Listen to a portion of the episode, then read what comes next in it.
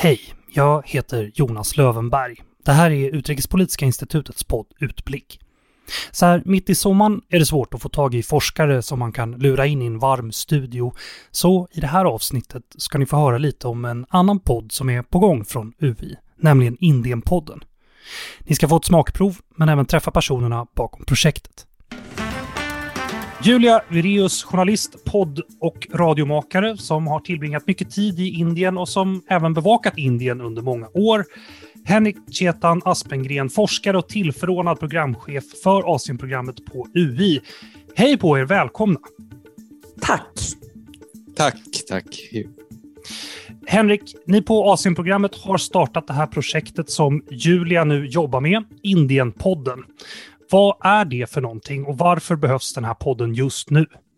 Vi har jobbat eh, mot Indien och med Indien under en längre tid, men har känt att vi gör ganska lite på svenska. Eh, så den här podden är en satsning på svenska eh, och det är en satsning som tar ett brett grepp kan man säga om den indiska demokratin, om Indiens samhällsförändring, om eh, den politiska utvecklingen och eh, vilka konsekvenser det får för den det demokratiska tillståndet i Indien. Ja, spännande. Julia, du har tillbringat massa tid i Indien och att bevaka och berätta historier från det här fascinerande landet har också blivit en stor del av ditt arbete. Var kommer ditt intresse för Indien ifrån egentligen? Jag kan fråga mig själv detsamma. Jag eh, åkte dit första gången när jag var 19, bara för att resa och sen så har jag inte kunnat åka, riktigt lämna och det är för att Indien är ett sånt fascinerande land, en kontinent med så många berättelser, så många människor. Varje sanning kan motbevisas i nästa stund av någon annan och det händer så mycket. Det är en plats som, som verkligen utmanar eh, tankar och idéer och, och känslor för hur, hur man ska leva sitt liv och och framförallt eh, de senaste åren så har det ju hänt så otroligt mycket. Förändringarna i Indien, i samhället eller bland människor är så stora att det är så svårt att släppa taget helt enkelt. Och det är väl en del av vad podden handlar om förstår jag, men, och, men vad kommer vi mer få höra i podden? Ja, podden, vi tar ett bredare grepp på eh, just vad som händer när det gäller synen på demokrati. Det är mycket debatter i Indien och vi försöker också göra det här från ett eh, perspektiv där vi till exempel har Henrik eh, med för att få ett svenskt perspektiv. Hur ska vi förklara det som sker? Förutom att prata med indiska forskare så behöver vi också få en, eller, och våra alltså vi så här, här behöver få förstå eh, vad, vad, hur påverkar den här eh, massiva digitala förändringen ett miljardland som Indien? Vad finns det för risker? Vad finns det för möjligheter? Och, och då är det jättebra också att ha ett, eh, en person som till exempel Henrik som är eh, återkommande för att ge en bredare förklaring och en, ett annat mer vad ska man säga, ett perspektiv som båda är såklart från Indien, som vi får från Indien, och också från ehm, eh, vårt perspektiv. Eller vad säger du, Henrik? Jag håller med om det. Eh, och, och, vi lägger också stor vikt vid att få med röster från Indien, som Julia nämnde. Vi har alltid i programmen forskare från Indien som kan frågorna utan och innan, men också lever liksom den verklighet som, som vi också vill undersöka. Så jag tror att eh, podden är ju också ett första försök i, på svenska att, att dels föra in röster från Indien, eh, men också diskutera det liksom i en svensk eh, kontext. Och jag, jag, eh, jag är jätteglad över att vi gör det här, för att Indien blir allt viktigare, både i världspolitiken men också för Sverige och för Europa. Samtidigt vet vi att eh, kunskapen om Indien är förhållandevis låg. Eh, och vi vet också att eh, rapporteringen från Indien eh, inte tar lika stor plats som, som, som den kanske skulle kunna göra med tanke på Indiens betydelse. Så att jag tycker den här satsningen vi gör under hösten är väldigt spännande och jätteintressant och det är kul att det är Julia som är med och gör den. Indienpodden kommer ju vara både på svenska och engelska och nu ska vi få ett smakprov på engelska. Vad är det vi ska få höra, Julia? Vi ska få höra opinionsbildaren Sima Shisti, som är en av många som aktivt eh, kritiserar eh, regeringens, eh, BJP-regeringens politik. Och vi tar ett grepp på faktumet att Narendra Modi, Indiens premiärminister, själv har sagt i ett väldigt uppmärksammat tal i Lok Sabha att Indien är demokratins urmoder efter att det har kommit just kritik mot att eh, alla röster kanske inte blir hörda. Och vi ska få höra eh, Simas syn på det här och hur hon ser på framtiden. Vi lyssnar. Welcome to Indian-podden, Sima Shisti. Thank you so much for having me on the show, Julia. We're going to talk about the state of democracy in India and the fact that Modi has said that India is the mother of democracy. What do you think he really meant with that statement? There are a couple of parts to this. I think mostly two parts. Uh, one is that uh, to be a democracy and to be counted as one of the democracies is of very urgent need and desire of the government in power today. Because if they were to lose an international acceptance that they're a proper liberal democracy, then a lot of things that they uh, want India to be part of, the various clubs they want India to be part of, as the pivot to China in the region, all of that goes for a six if India is not a democracy. So it's important to assert that. But this has deeper kind of roots in the Hindu nationalist kind of formation that Mr. Modi is a very loyal kind of adherent of and has always been very consistently here, which actually argues about democracy in a majoritarian sense. In democracy as purely as one being representing a majority. So, in the way they see it, it's the mother of democracy because we've always been democratic and we will be more democratic if we listen to the majority Hindu community. It's also important to kind of paint ancient India in very pure colors of so a democracy you know there are a lot of questions being asked about ancient greek democracy also because it excluded women and the slaves. Similarly democratic formations or consulting people in ancient india of which there is a tradition but it was exclu- it, it excluded large parts of indians you know. It, it was kind of dominated by uh, the caste hierarchy etc but it's important to claim all that and paint india as this sort of ancient mothership if you like. So it's important to say that Mr. Modi also referred to the freedom fighter Subhash Chandra Bose and said that our democracy is not a Western institution. It's a human institution. India's history is replete with democratic traditions. Is Indian history replete with uh, democratic traditions? That's a difficult question, Julia, as you know, having spent so much time in India. Uh, as they say, everything that is correct about India, there's a perfect counterexample to prove the contrary. I would say that the issue is sort of complicated. There is a lot that we have to hang our heads in shame about. The caste system is paramount. There is also, other than the caste system, there is various, and perhaps because of the caste system and the graded inequality, which is a unique invention on this planet, that uh, Indians have a high degree of acceptance of oppression and and graded inequality of various kinds, whether it is income, whether it is land ownership, whether it is uh, access to opportunity. So we have a very entrenched kind of an elite that runs over masses of people. But that is not to say that it's just one bland kind of color. It's not a flat landscape. There are a lot of kind of things happening, and which is why I must say that the national movement which actually threw up the idea of the modern Indian constitution which is, you know, which are the hallmark, which, which carries all the principles on which we judge India today, is the product of a very progressive kind of idea, which went way beyond even the idea of nationhood that Europe was talking about. You know, it went even beyond the US idea. Uh, you know, it, you know, like Yugoslavia, USSR, uh, and India. And unlike USSR and Yugoslavia, it didn't even have a violent revolution, you know. So the constitution really signaled a gradualist attempt at a social revolution, which looked at um, democracy, equality, everything very differently and in a very progressive way. So uh, there are um, uh, uh, parts of Indian history which have democracy, which talk about consultation. We have a very plural tradition of actually living with uh, a variety of languages which are still alive, cuisines, people, color, shape of nose. I think if you look at Indian cuisine, for instance, there is no part of world food which is not represented on that. You know, you'll find bits of every kind of world food which is indigenous because it was like a large bowl that accepted and um, gave birth to a new kind of Indian civilization. So I think there's there are a lot of strands there, but uh, I think right now the battle for India's soul, which is being waged, is to kind of uproot any aspect of modernity, of civilization that was sought to be instituted, despite India being partitioned and uh, you know on the basis of religion if you like.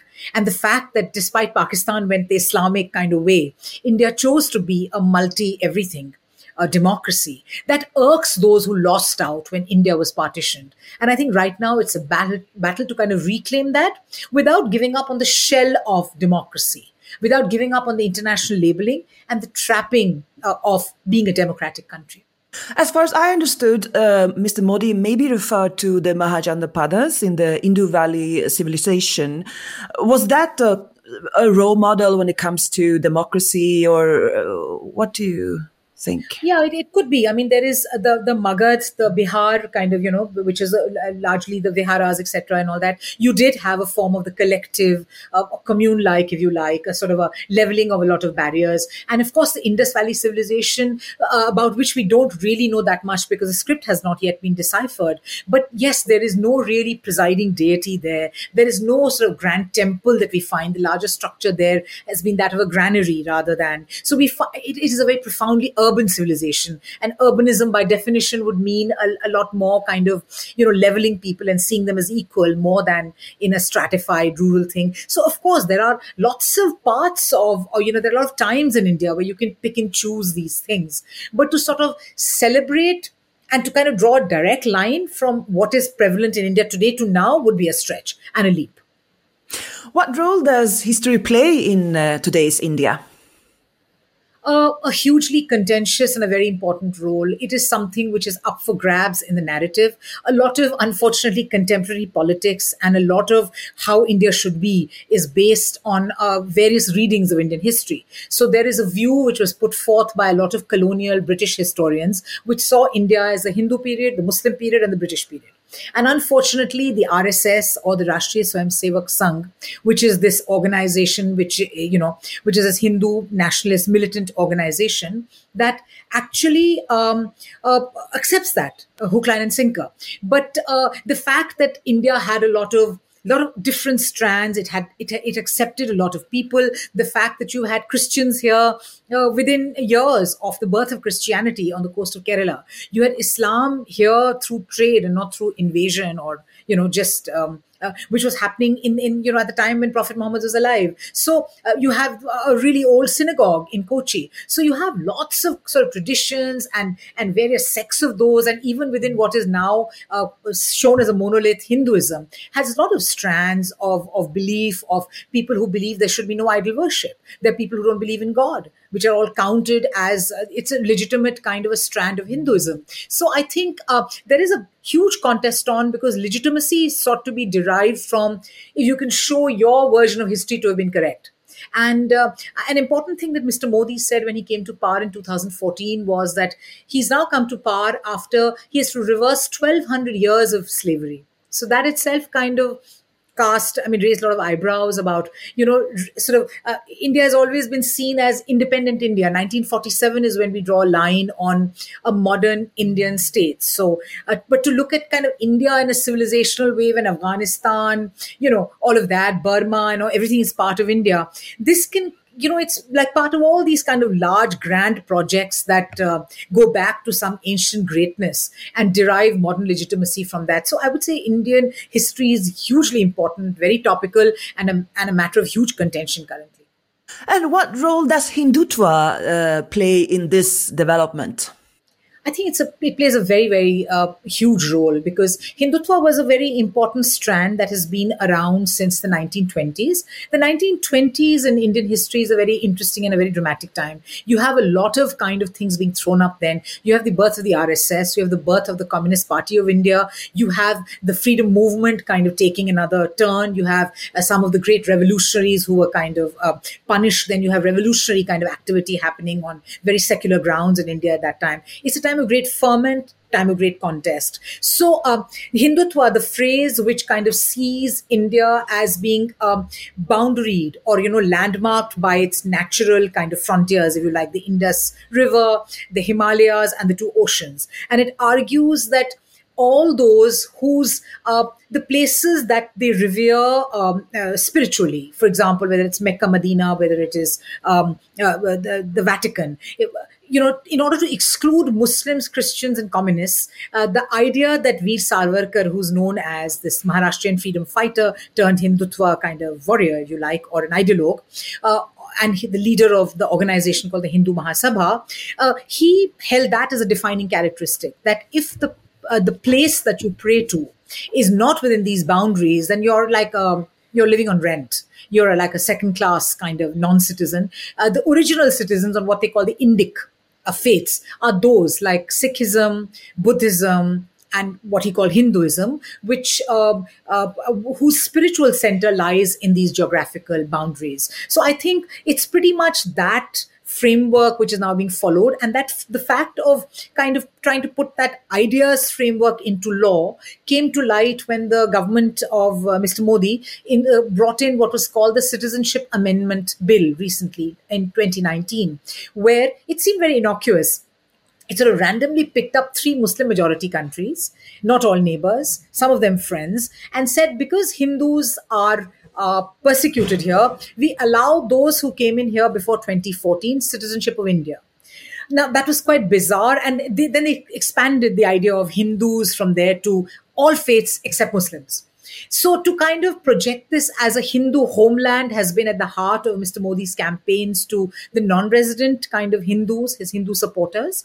And this is something he's been very successful at doing and been doing uh, a lot of uh, since 2000 eight, you know, when he was chief minister of the state of Gujarat, which has a huge section of people who are non resident Indians. And they're very powerful, they are moneyed, they are influential, and they keep a connection with India. So um, I think Hindutva as this, I wouldn't call it sort of the Hindu Zion, but uh, it's kind of an idea that uh, India is a Hindu homeland. Who will accept them if Hindus, if India does not unconditionally open this to Hindus? So that kind of goes against the grain of modern India, which held out even refugees, though we're not signatories to the UN refugee um, policy, but in principle, we held out India as a kind, considerate civilization, uh, but not. Uh, you know, not just um, limited to those faiths which have been tick marked by the Hindutva school of philosophy. Uh, according to the Swedish V-Dem report, uh, over 7,000 people have been charged with sedition after BJP came into power in 2014. Uh, what's that a sign for? I think it's a sign, it's a signal for all to make it very costly to speak out. It's it's cost a lot of professors, lawyers, trade union workers, and some just writers uh, with their freedom. And they are they are sick. A lot of them have uh, have been tested COVID positive. There's an 84 year old Jesuit priest who is in jail right now. There's no hearing, uh, you know, and, and he didn't even want to go to a hospital because uh, he says he his health has completely deteriorated while he his time was in prison. I think putting out these stories sends out a warning that you know we we take no prisoners to mix metaphors. It's kind of to say that, you know, if you say something, if you cross the line, then the jails are waiting for you. So it's this kind of very tough way, tough against who we think are anti national, as they, to use their phrase. How would you describe the state of democracy in India right now? It's in a deep crisis, and uh, there is no doubt about the degree of centralization and the attack on India's institutions. I think a lot of the post independence institutions are what kept India democratic. So, uh, you know, they kind of went against the grain of a lot of social regression that was pushed by social institutions. So, you know, it's not the family or, uh, you know, this Samaj or that Samaj that kept India democratic. It was the judiciary, it was an independent media, it was small organizations like the National Human Rights Commission or a small judge somewhere, you know, who kept democracy kind of alive. And those were fairly modern institutions. Um, uh, so I think the kind of systematic way in which those have been threatened and challenged, whether it's judiciary, whether it is media, whether it is the NHRC, the National Human Rights Commission, whether it is the more modern organizations like even the, uh, the, the audit control, the audit body, which is so powerful in the previous governments. All of that is sought to be systematically eroded. The power of states is sought to be eroded. So I think India is facing the gravest challenge to its democracy ever in independent India today. Thanks, Seema Chishti, for being a part of Indian podden. Thank you very Thank much. So much. Spännande. Utan att avslöja för mycket, vad kommer vi mer få höra i det här avsnittet, Julia? Ja, det är ju många som tycker tvärt vad eh, Simon tycker, att eh, det här snarare handlar om ett skifte, att, de, eh, att gamla maktstrukturer utmanas. Och den här debatten är ju verkligen väldigt livlig. Och en av dem som är ganska tongivande och har en, en egen kanal på YouTube och andra sociala medier är Abhinav Prakash som eh, jobbar vid eh, Delhi University. Och vi kommer få höra lite grann om vad han ser på det här, för att han menar ju att demokratin aldrig någonsin har mått så bra som den gör idag eh, i Indien. Att det handlar om eh, stora och välbehövliga förändringar. Så att eh, det är också jättespännande att få hans syn på allt. Det låter jättespännande. Så var och när kan vi höra Indienpodden, Henrik? Man kommer hitta Indienpoddar där poddar finns. Man kan hålla utkik i sociala medier, UI sociala medier. Och eh, det första avsnittet tänker vi oss att släppa vecka 32 i augusti, slutet av augusti. Sen kommer de att släppas med jämna mellanrum under hösten. Så håll utkik. Och eh, där finns ju redan några tidigare avsnitt vi har gjort på engelska eh, som också tar grepp på regionen och klimatförändringarna som den står inför. Så att in och sök på Indienpodden på valfri plattform. Julia, Henrik, tack för att ni tittar förbi Utblick. Jag ser fram emot att lyssna på podden. Tack Jonas. Tack, tack så mycket. Det här var ett litet specialavsnitt av Utblick Utrikespolitiska institutets podd. Om ni vill läsa mer om institutets forskning och omvärldsbevakning, titta in på ui.se. Där kommer ni också hitta Indienpodden. Jag heter Jonas Lövenberg. Trevlig sommar. På återhörande.